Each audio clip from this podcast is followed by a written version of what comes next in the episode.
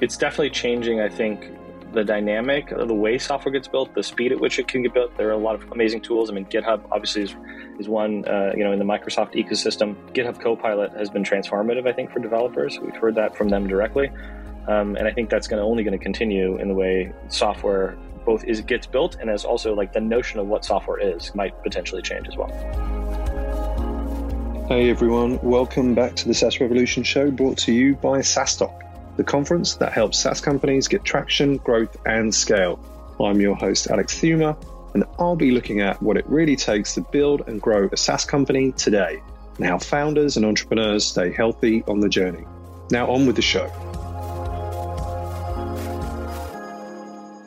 All right, welcome to the SaaS Revolution show. I am your host, Alex Theuma, CEO founder of SaaStock.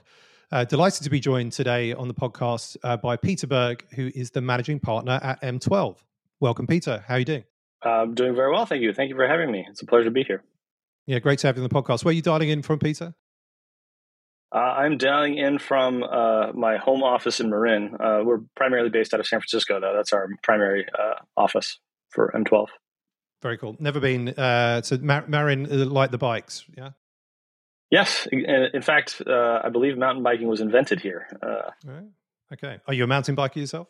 Uh, you know, once I moved here, I felt I felt it was obligatory that I become a mountain biker. So I was a roadie for most of my life, uh, road cyclist. But I've I've adopted uh, mountain biking. So yes, I'm still novice, but yeah, I enjoy it. Lucky you, you clarified the roadie uh, uh, as a cyclist because I was thinking that you were a roadie for bands there, which is also absolutely fine. That would be a much more interesting background. I wish I, could, I had stories to tell in that in that uh, vein, but no, uh, road cyclist. No worries. Well, let, us We also always start to you know try and get to know our guests a little bit better. Um, so let, us start with that. You know, who is Peter Berg? Uh, yeah, that that that could go in a bunch of different directions. It's kind of a philosophical question. I mean, aside from a cyclist, uh, I'm also you know father and uh, a VC. Obviously, I think that's why we're ta- why we're here. But um, I just I I think I'm someone who likes, uh, who's always been curious and, and likes to exist at the intersection of different uh, domains. So I think that's, if anything, like that's kind of defined a lot of my both personal and professional uh, career trajectory. Very cool. Very cool. How did you end up in in venture? Were you always in VC? I, I, think you weren't, right? No. In fact, the majority of my career has actually been spent on the operating side or building. Um, in fact, uh, I'm now adding more years in the venture side, but um, most of it has been uh, building and operating. Um, you know, I think if you ask VCs how to break into VC, you'll probably get as many answers as there are venture capitalists because uh, there's no like cookie cutter uh, career path. And in fact, for me, that was also true. It was kind of a little bit by accident, frankly. Um, I was actually I had joined Visa. I had done a series of startups, and then again, somewhat by happenstance and somewhat accidentally, found myself at Visa doing product strategy. Um, and I had come mostly from the startup and technology world. Uh, and at the time, this was, you know, 2011, 2012, um, Visa was just kind of waking up to uh, having a different relationship with a lot of the tech companies, many of whom were in their backyard. Visa's headquartered kind of in, in San Francisco. And so they had worked with technology companies, both large companies as well as startups, more in like a merchant relationship, like accepting payments, and not ever in like a technology enablement standpoint. And uh, at the time, we, Visa had a new CEO that had come in, and he really wanted to lean into some of the relationships with these large technology companies, as well as like the long tail of of at the time it was the, the word fintech was just being kind of bandied about for the first time, really. Uh, and so there was an appetite to do a lot more and engage more meaningfully with uh, companies that were pushing the envelope on technology. And so Visa since caught up significantly, but at the time it was really very new. And so um, I had uh, they had just made an investment in a company called Square, which now is obviously a big public company, uh, more well known as Block, I guess, um, but started as Square. Um, and I had well, I was managing the relationship there, and um, that kind of evolved into more of an engagement with the startup scene. And at some point, you know, there was an appetite to actually like not just partner with these companies like we were doing with Square, um, which was actually very beneficial. That both Visa and Square learned a lot and gained a lot through that relationship. Um, and so we saw that as a model for like potentially doing more. And so I kind of raised my hand and said, "Hey, well, well what if we stood up uh, an actual venture arm?" And so that that was thus Visa Ventures was born. They had done venture investing or like equity investing in the past, but never in kind of a programmatic, intentional fashion. And so that's what we did. We stood up Visa Ventures. I ran that for and kind of scaled it up into a global program over the course of about four years. Uh, and then, uh, you know, that was a great, great gig. I really enjoyed it, but I kind of had the itch to build again after that. Uh, and so I actually went back into the startup world. Uh, and then did that for another four years and uh, until M12 called, and uh, it was just kind of too fascinating an opportunity to pass up. So here I am back in the venture world. But anyway, that's a very long-winded answer to your question of no, I've not always been in venture, but uh, kind of found my way found my way in accidentally. No, it's great. I mean, it, it, it, shares the background, obviously, that you've been in the operator, um, you know, sort of role and, and have moved into venture, and obviously with some uh, very reputable uh, companies there, as you, as you, mentioned, sort of like Visa uh, as well. And so M12 called, you answered their call, and now you're, you know, managing partner uh, at uh, M12. Um, for, for those don't know, uh, what is M12? Yeah, um, M12 is Microsoft's venture arm. So we are the venture capital group within Microsoft. Microsoft is our sole investor, and we operate what I will call pseudo independently. So we obviously have ties to Microsoft. Clearly, they give us our money and allow us to operate, which we're very grateful for. Um, but we also ha- have our own investment process. We have a team of investors. Uh, we've got uh, an investment committee that we uh, run deals through, and so we're allowed and able enabled to sort of make our own independent decisions that don't have to be, we don't require an executive or business sponsor to do a deal. Um, we don't require a commercial relationship with Microsoft necessarily. However, we look uh, always look for ways to help accelerate outcomes for our portfolio companies, and so we look we have a connection back to Microsoft, and we have a very good relationship with Microsoft and and uh, executives and stakeholders across the organization. But we operate kind of looking into the future, so to speak, um, as one of our execs says, kind of helping Microsoft to see around corners or see in the future.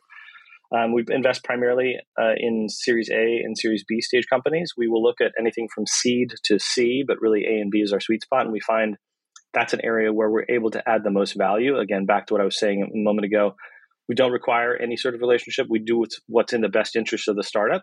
But probably won't surprise you to learn a lot of companies uh, want a relationship with us because we do have uh, connections back into Microsoft and can help you know, with go to market acceleration or product partnership or any number of different things. Again, whatever's most beneficial to the companies we invest in. How big is the uh, the fund or like assets under management uh, at the moment, and what fund are you on? Uh, so we have about 100 companies in the portfolio, slightly over, I think, uh, active companies. Um, we've deployed uh, quite a bit of capital over the years. We don't really disclose like the annual fund size, um, but you know we're fortunate to have enough capital to deploy on an annual basis. We think of it kind of in, in fiscal year vintages, so to speak. So our fiscal year ends in end of June. Um, so that's kind of how we measure vintage investments. And uh, out of the hundred companies, um, maybe uh, of course not not all of them are uh, home runs, and uh, you, you, know the uh, the fund makers. Or in this case, I don't know if, you know if you consider them fund makers, but maybe what would be some of the notable uh, investments that that you've made and that people perhaps would know, or even if they don't know, um, you know what what are they? Why why were they uh, sort of notable as such? Yeah sure. Uh, we have a so our entire portfolio is is online for those who want to peruse it and go a little deeper at m12.vc if you want to check us out online we can also contact us there. Uh, i mean we've had a we've been fortunate to invest in a number of companies uh, that have been you know done quite well. I think some recent investments that we've highlighted um, you know folks like typeface which is using ai for enterprise use cases to help enterprises create uh, content that matches the kind of the tone and voice and brand. Uh, you know, big, large brands care very much about how their products and brands are represented. Um, generative AI doesn't always, you know, uh, represent that perfectly, but Typeface is really focused on ensuring that uh, enterprises can use AI in a way that conforms to kind of the, the brand and, and company expectations for the enterprise. Um, InWorld is another uh, one that we did recently. They are on the gaming side. So they're using AI to power the sort of the brains of non-playing characters in games. So you can think of this as now allowing games to create almost like an infinite choose your own adventure, right? Every time a gameplay potentially can be unique and different because every time you interact with uh, characters in the game, they can uh, generate reactions and and responses that might be novel or net new each time um, using AI. So those are a couple examples. We've also had some exits along the way. Uh, Kahoot, for example, is one of our more successful historical portfolio that predated my arrival, but um, you know that's one of the bigger exits we've had, uh, and we've had a number of others uh, along the way. And uh, I, I, think maybe you just mentioned there, but you're like your last investment. Um, sort of just curious to learn a little bit more about you know the the process. What does that look like? And also then with the context, let's say for for the listeners, like how, how do you uh, source opportunities you, you, know in terms of like deal flow? Is uh, you, you, know are companies coming to the m12 website you know submitting form? Are you getting 5000 emails a year or a month or, or whatever that is and have a team kind of going through that? How, how does m12 typically find a deal and then take that deal you know through uh, to to closure you know with the term sheet um, and generally also how does how long does that take? I know it's not always you know roughly these could be sometimes quick sometimes slow but uh, it would be good to learn a little bit more about that process. Sure. Uh, yeah i mean our process is very similar to most financial vcs um, few you know some slight differences. Um, so we're a corporate vc cvc right because microsoft is our parent lp or limited partner i.e investor. Um, and so but we operate I guess we are measured both on financial returns as well as kind of strategic impact broadly. Um, and so the financial returns self-explanatory, hopefully, but they also align interests with the companies that we invest in to make sure that we're investing in good standalone venture scale businesses. And then the strategic side, we never share information back with Microsoft without the express permission of our startups. That we're very, I just want to make that very clear. That's very important to us um, to preserve kind of the the privacy and the you know the the the or the trust that we you know build with our our companies but we'll selectively do that to share it with them with their permission you know and again a lot of them want the connection. So to your question around process i mean good, i you know my view is a good deal can come from almost anywhere.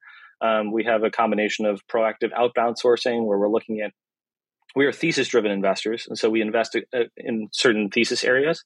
And so we look for companies in like thesis areas or subsectors that we think are interesting or potentially emerging or have good market opportunities. We'll proactively hunt in those areas.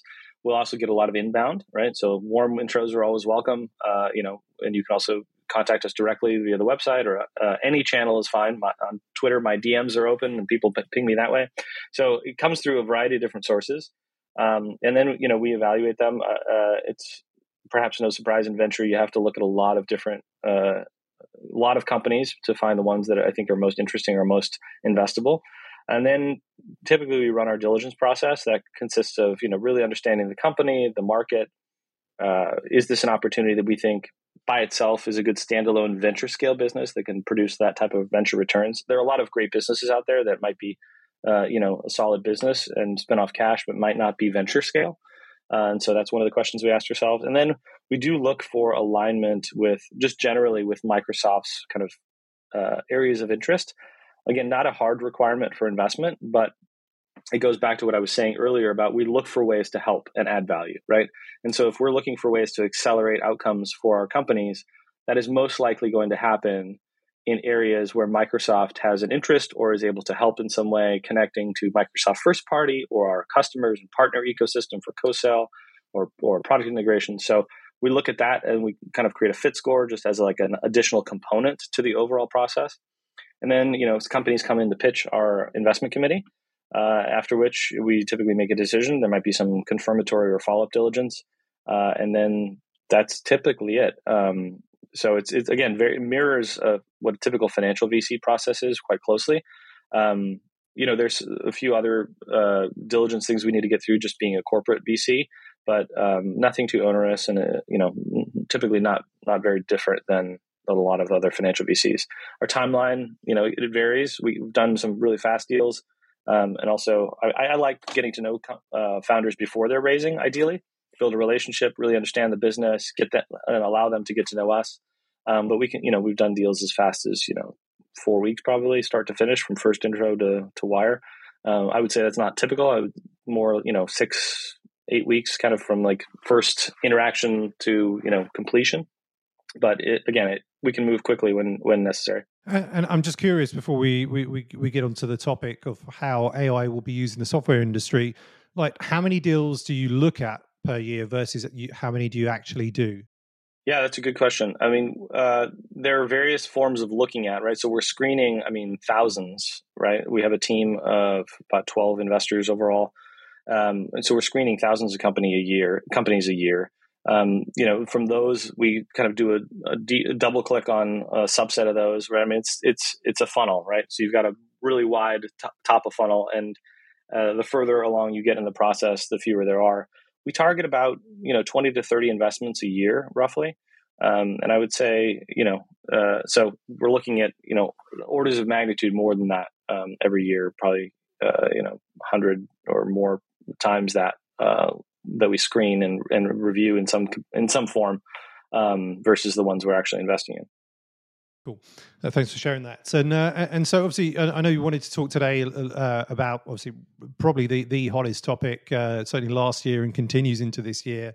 Maybe it will roll on into 25 and 26, but how AI will be used in the software industry. So I know this is a a, a topic that uh, certainly is going to be featured in you know uh, upcoming SaaStock conferences. Um, uh, you know, it's really important right now. So really kind of keen to kind of hear your thoughts on on this.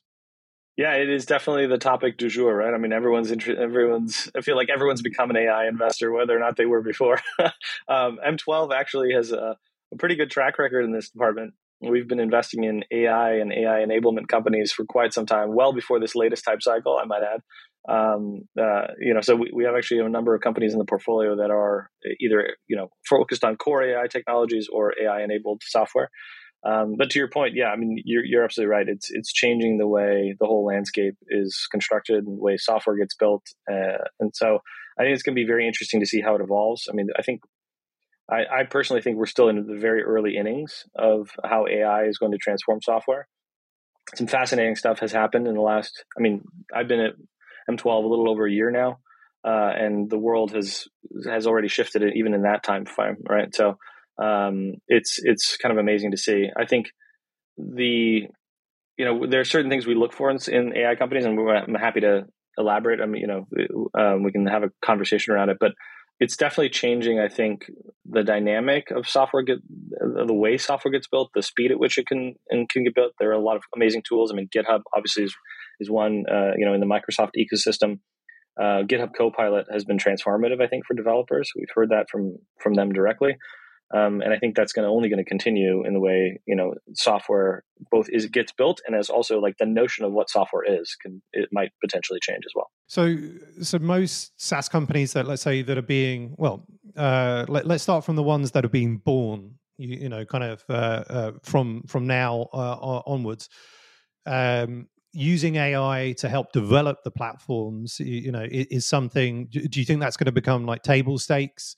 Uh, uh, for for all of those companies, and then also will they all uh, need to have you know some ele- element of AI or be AI uh, you know SaaS companies? You, you know, is, is, that the the viewpoint? And then uh, I guess kind of the, the, the maybe the second part of this is those well established SaaS companies that already exist for many years, like you know the Slacks of this world will they all also need to have some form of AI to kind of you know just kind of keep up with obviously where it seems that you know the software industry is going?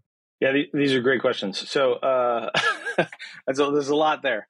Um, I see AI a little bit like you know investing in AI is kind of like saying you invest in electricity. Uh, really, I'm more focused on what's the application of the technology versus just saying I'm an AI investor. Like that to me doesn't mean a lot. It's really like okay to what end? Um, and so i think in that vein you know similarly uh, in a similar way to how electricity modernized a whole range of things everything from cars to power tools to you name it right? Um, i think ai is going to affect industries similarly right and it's not going to be the same across each industry it's going to be have different take different forms in different ways um, i think uh, there are going to be legacy industries that are going to adopt AI to solve problems in unique ways. I think there's going to be a whole crop of companies that we haven't even begun to see yet. I mean, they're maybe just now starting to emerge that are AI native or are kind of adopting AI uh, like from first principles. And I think you see this with every platform shift, frankly. Like if you look back to other platforms that have changed, right? The, the advent of the internet, uh, the advent of mobile, right? The answer with mobile was not take a web page and just shoehorn it into a mobile device, right? And then now you have your mobile answer. Like that's not what it was, right? The answer clearly, as we know, since we've seen it play out, is look at the supercomputer you have in your pocket. Look at all the things that it gives you accelerometers sensors you know all these the gps like all the different things that are baked into this thing natively. Now what can i design what kind of experience can i design around this right? And i think in a very in a similar way we're going to see ai native companies that are starting to build ex- software and experiences from that sort of reimagining it uh, with the, all the benefits and the the things that ai gives you natively and I don't think we've even begun to scratch the surface of really what that can fully do for us. But we're starting to see kind of like a little bit of a hybrid version of that, where with traditional like historical like legacy software and like adopting AI. But I think it's the earliest innings. Those are the things that I'm most excited about. Is like what net new experiences or net new uh, possibilities are going to be created as a result of AI technology. And that's you know that I think the future is yet to be written. Um, back to your other question, absolutely. I think you know legacy industries, incumbents, as well as startups, are going to adopt AI, and I feel like if you're not at least thinking about what AI can do for you, you're probably going to be you know at a disadvantage going forward. That doesn't mean that everyone should just bolt on a co-pilot, right? Like that's not the answer. Um, uh, you, you really need to be thoughtful about what problems are you solving, what opportunities are you addressing, right? I mean, as with anything, this is why I said like I like the electricity analogy because just electrifying something by itself like isn't going to make it good. Uh, you know, what is it? What does it do for you that's materially better or different, right? And so I think in a similar way, you have to think about that in so- with AI and software. Um, and I think there, you know, th- candidly, there are also a bunch of uh, legacy industries that have not yet fully even realized the uh, advantages of software, right? That are still need to be dragged into the future to a certain extent. Um, I mean, if you look at like financial services, I think it's less than 3% of all uh, financial institutions are spending more than 25% of their IT budget on anything cloud related, right? So, like, think about that tiny, tiny sliver of, of financial institutions that are even spending a quarter of their budget on something on the cloud, right? Like, and, and how much upside there is just for like modernizing their infrastructure, right? That is still in many cases running COBOL, right? So, like, there's a whole bunch of stuff, and like AI might actually be able to help rewrite some of that software, right? So maybe there are ways for it to like modernize legacy industries, uh, all kinds of different ways where AI might be useful. But there's also some like old school, like uh, you know, more traditional value to be added just through like pure software adoption or you know scale that is not yet being fully realized. And AI may may end up accelerating that. With that example that you gave of like the three percent uh, of spend from the uh, you know the financial uh, industry, where, where do you see that opportunity actually? You you know where where's the the opportunity there? Is it going to be fifty percent in ten years time, or ever, will it ever be hundred percent? Um, you, you know, obviously it's so it's very low, and so the, the opportunity is big there. But uh, where, where, where do you see that going over a certain time span? I mean, I, I, I definitely think there's a secular trend uh, towards cloud adoption and towards modernizing these infrastructure. In fact, that's an area that I'm very interested in investing in. Um, I think there's a huge opportunity to modernize uh, legacy infrastructure uh, for financial services broadly. Obviously, I, you know, I'm a bit biased because I have a, background in fintech, um, but I think that's also true across other industries. I mean, supply chain, manufacturing, like these are also industries that, um, you know, there's a lot of modernization and and uh, adoption of software that can happen in, you know, in situations where they're air gapped or like running on very legacy systems. So I think there's a lot of efficiencies that are still can still be derived, and I think in many cases, in some cases, like AI will or AI enabled software will just like leapfrog entire steps of that value chain, right? Um, instead of just incrementally improving it, we might see uh, step function gains by AI enabled software that are uh, you know being brought to bear in these legacy industries.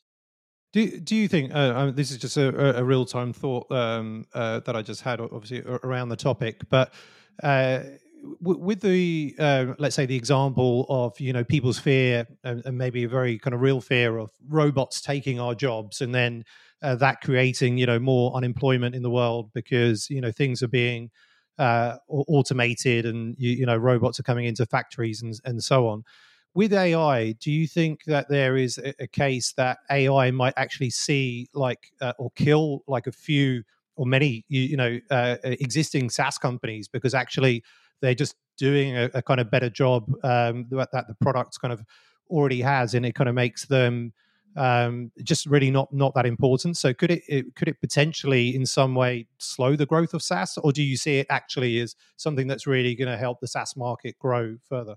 This is a really interesting question, and I, I wish I had a crystal ball to to answer this for my own purposes. Um, it's it's it's something that I think actually quite a bit about. Like, what will AI do to the overall software market? Right? Will it expand it? Will will more gains accrue to a, a smaller set of winners? Um, you know, I think with every major technology shift we've seen throughout history, right? I mean, all the way back to you know introducing machines instead of human labor, right? Like, there's always a, a bit of a fear around it, and I don't want to look. I'm not trying to be glib or or Pollyannish here. I think I understand where some of these apprehensions come from. Right, I get it completely, completely reasonable and understandable. Um, that being said, I think we've also seen with every major technology shift that there are positive unintended consequences and unintended things that that we couldn't have imagined at the time. That where life has improved, right? I mean, I, I think it would be hard to argue that we should roll back the clock and go back, you know, uh, re- uh, remove the internet, remove the adoption of electricity, like go back to manual labor in fields, like that that feels like the wrong direction, right? And so, like along the way, certainly there were some growing pains and some challenges that came with it. I think AI, it's going to be no different with AI. No one, I think, fully knows what that will look like in the future, but um, I think net net, it's probably going to usher in a lot of very positive, you know, changes and, and improvements in quality of life and efficiency, software, etc. Um, as to what it does for SaaS, it's a it's a really good question. I think there's an argument to be made that kind of vertical AI may supplant what we've called vertical SaaS, uh, where you have AI enabled technologies, whether it's copilots or agents or some some version of that in the future that is more vertically focused. Um, you know, we think about kind of what are the core differentiators for AI enabled software. I think data is a big one, distribution's another one, right? Dividends, like what what dividends dividends is it paying you like what in other words like what benefit or value are you deriving from it um, and so i think those are you know in areas where maybe there's a proprietary workflow or proprietary data set and solving a specific problem you might have an ai enabled solution that addresses that in much the same way as vertical saas does today right uh, I, I, can imagine that future um, and i you know i think it's it's also going to make probably writing software a lot easier right it's going to be we're already seeing this with you know co-pilots and um, no code or low code solutions that are powered by AI. So we might see a, a prolifer- prol- excuse me a proliferation of software being built even by non-technical people. And so in that sense, it might flood the market. But I think again, it's going to come back to what value is being delivered. I think that's always going to be the case, no matter what, right? What value are you delivering to the user? Why should someone care or adopt this? And those pieces of software or AI are probably going to rise to the top that are most useful for the widest set of users. Awesome. Well, lots to think uh, there uh, about there um, about how how AI is going to be used in the software industry. I want to move into the quickish fire round uh, now, Peter. Um, so, uh, uh, so what one thing has moved the needle the most for you in your career?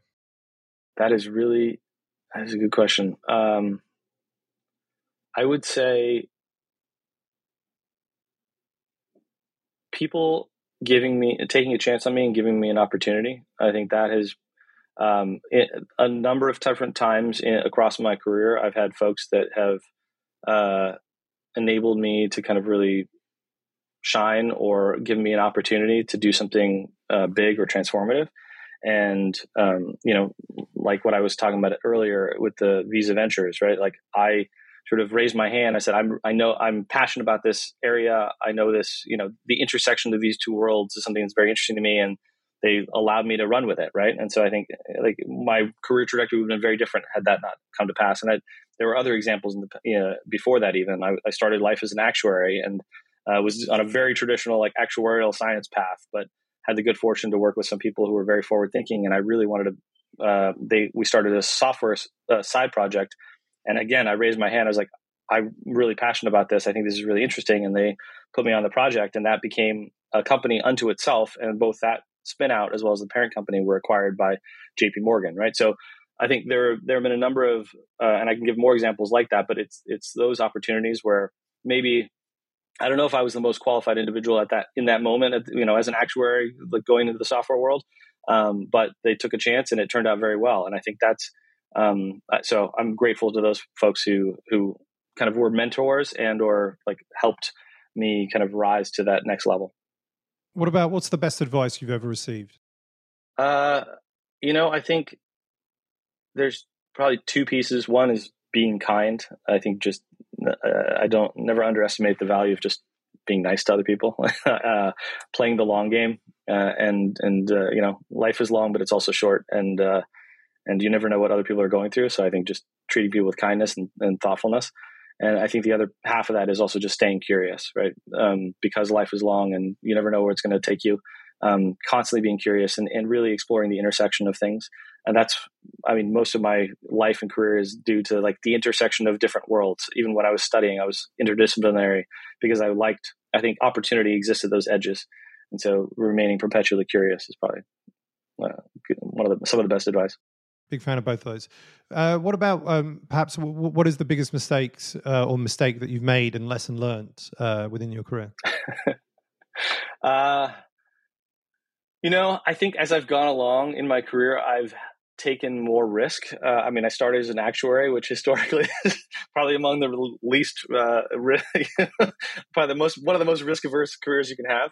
And now I'm in venture, right? So um, maybe gone the opposite direction. I would say um, I probably could have taken a little bit more risk earlier on my career. Um, not that I didn't. It's just that I think you have. It's easier to do when you're earlier on, and I think um, you know I've I've since seen the benefit of that, and like you know it's like what's the worst going to happen, right? Like uh, you know, uh, it, it, like uh, one of the things is like co- contemplating your own death or contemplating like if you play this out, like if if if all this goes to zero, like what happens? Like you're still alive, you know, you can probably still find another job. Like you're, you know, it's not the end of the world, right? And so uh, taking a little bit more risk earlier on probably would have been better. Um, I had a chance to join Uber uh, very very early. I, I declined to do that um, for vari- for various reasons, and uh, I'd probably be retired now had I gone that route. But you know, live and learn. Well, yeah, I'm sure you would have had enough money to retire, but you're too young to retire, so you probably would have got bored. No, I'd, uh, I'd still be doing something. I'm not going to hang on my spurs. Yeah, yeah exactly. Um, what about uh, what's perhaps one of the hardest things about being a VC? Uh, geez, one of the hardest things. I, you know, I love this job because I get to talk to so many uh, amazing, uh, interesting, like uh, passionate people. I think one of the hardest things is you look at a lot of different companies and you say no to a lot of stuff. And I think um, it's hard because I, I get, you know, for a lot of these folks, this is like their life's work, or they're pouring all of their everything into it, right? And um, especially when you get a little bit further down the path with an, uh, with an entrepreneur and you're evaluating a deal and taking a look at it, and then you end up passing on it for whatever reason, the math doesn't work out, or you know various other reasons that might lead to to not declining to invest. That's hard for me. Uh, I mean, you, you know, I've, I've obviously been able, you know, gotten better at it over the years, but it's just um, trying to do that in a thoughtful way that's that is still respectful, but also like you know I, there's a job that I have to do. Um, so staying true to that, but also being trying to be respectful for the to the entrepreneurs. Sometimes a tightrope walk. Have you a top tip for founders raising in this current climate? Yeah, I, you know, I think the uh, old advice is new again. Um, you know, uh, focus on the value that's being delivered and really um, understanding I think the climate has already decided this for a lot of founders. Like you can't just raise on momentum anymore. Um, very much more focused on metrics and you know is there a real business here? Um, so you know the market has already kind of spoken in that regard. I think they, to, if if any founders haven't fully embraced that reality, I encourage you to do so like now um, because that is kind of the reality we're living in. Uh, and so I think you know being very thoughtful about the value that they're delivering and how to do the most with the leanest amount of resources I'm I've been very encouraged by the response overall by a lot of the founders we talk to. I think most have come to this realization, but I would say that that is um, that is one of the core pieces of advice. I would also uh, you know challenge it founders to think about like I'm probably talking against my own self interest here, but like think about how much money you actually need. Um, do you actually have a venture business? Are there other ways of funding this? You know, can you fund it through customer revenue, through some other you know creative uh, financing? Um, and just be mindful of like how much you raise because I think we've seen when when money was free, people raised a lot of money, but they didn't didn't necessarily connect that back to the the core business metrics, and so I think that's that's critical these days. It's table stakes. Have you a, a favorite book about startups or investing um, that you can share? Oh, that's a good one. Um, I read. I, will confess. I, I'm, I read fewer books these days. I read. A, I read a ton, um, but uh, less in the in the book department. I think um,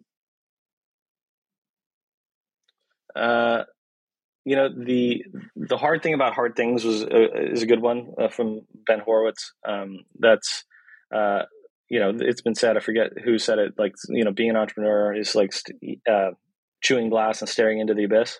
And uh, it's not far from the truth, to be honest. Having been on the operating side, um, but th- that's a I think that's an interesting book about really just embracing, kind of embracing the suck sometimes, and really you know powering through. Um, the only way out is through, as I've learned in life. And so, um, yeah. it's a good book. It's a it's a very good book. Uh, what what time do you start and finish work? Uh,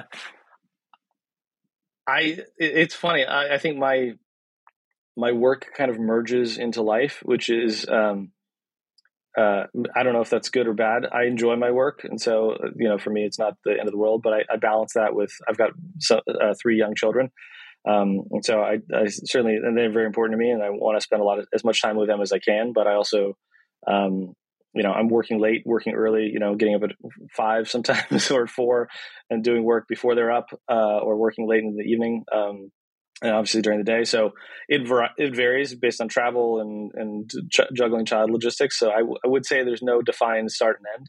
Um, also, when you're chasing a deal, like deals happen on their own timeline, so you can't. Uh, it's not about clocking in and out. um, fi- final one on the on the quickest fire round. What do you do for your mental health and wellness, uh, if anything?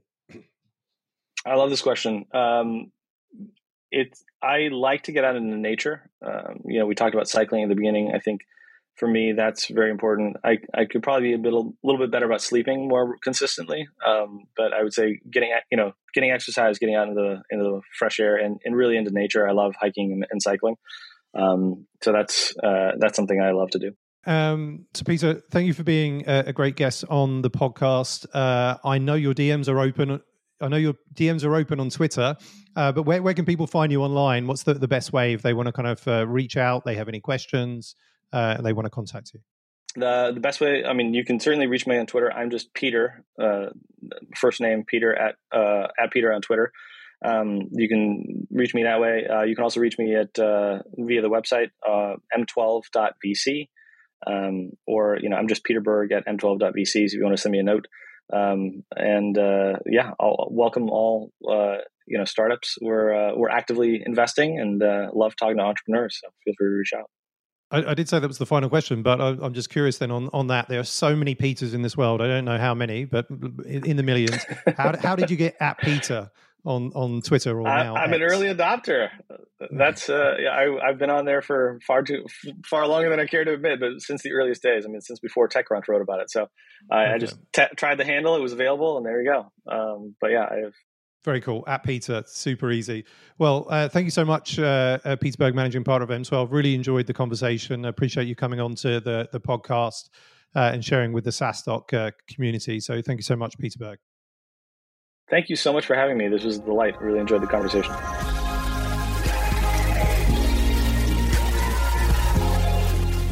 Thanks for tuning in to this week's episode of the SaaS Revolution Show. I hope you enjoyed it and if you learned something from it, check out saastock.com forward slash events to find all the upcoming SaaStock conferences around the world. Want exclusive SaaS content and actionable insights to grow your SaaS? Join our community of over 36,000 SaaS founders at saastock.com.